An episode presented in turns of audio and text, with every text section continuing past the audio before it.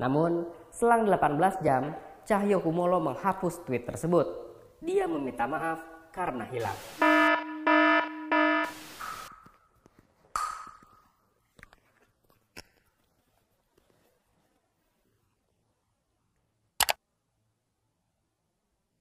Selamat datang di Berita Buru-Buru, terdepan dalam mengobarkan. Bersama saya, Mr. Kece. Membahas kejadian terkini dengan buru-buru karena berita yang dibuat buru-buru adalah berita yang laku.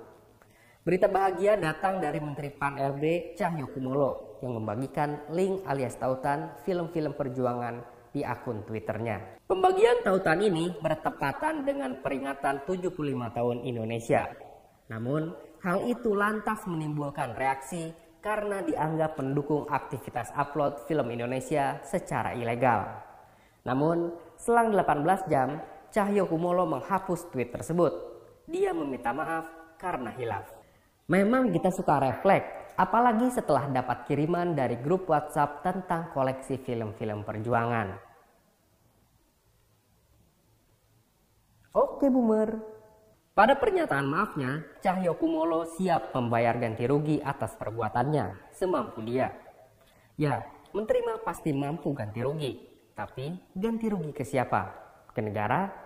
Kan Bapak juga wakil dari negara.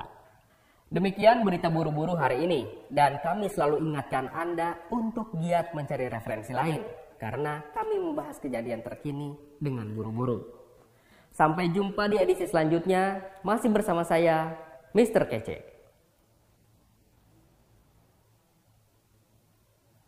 Udah ngecat huruf tenis spanduk TR ke-75 belum, Jo?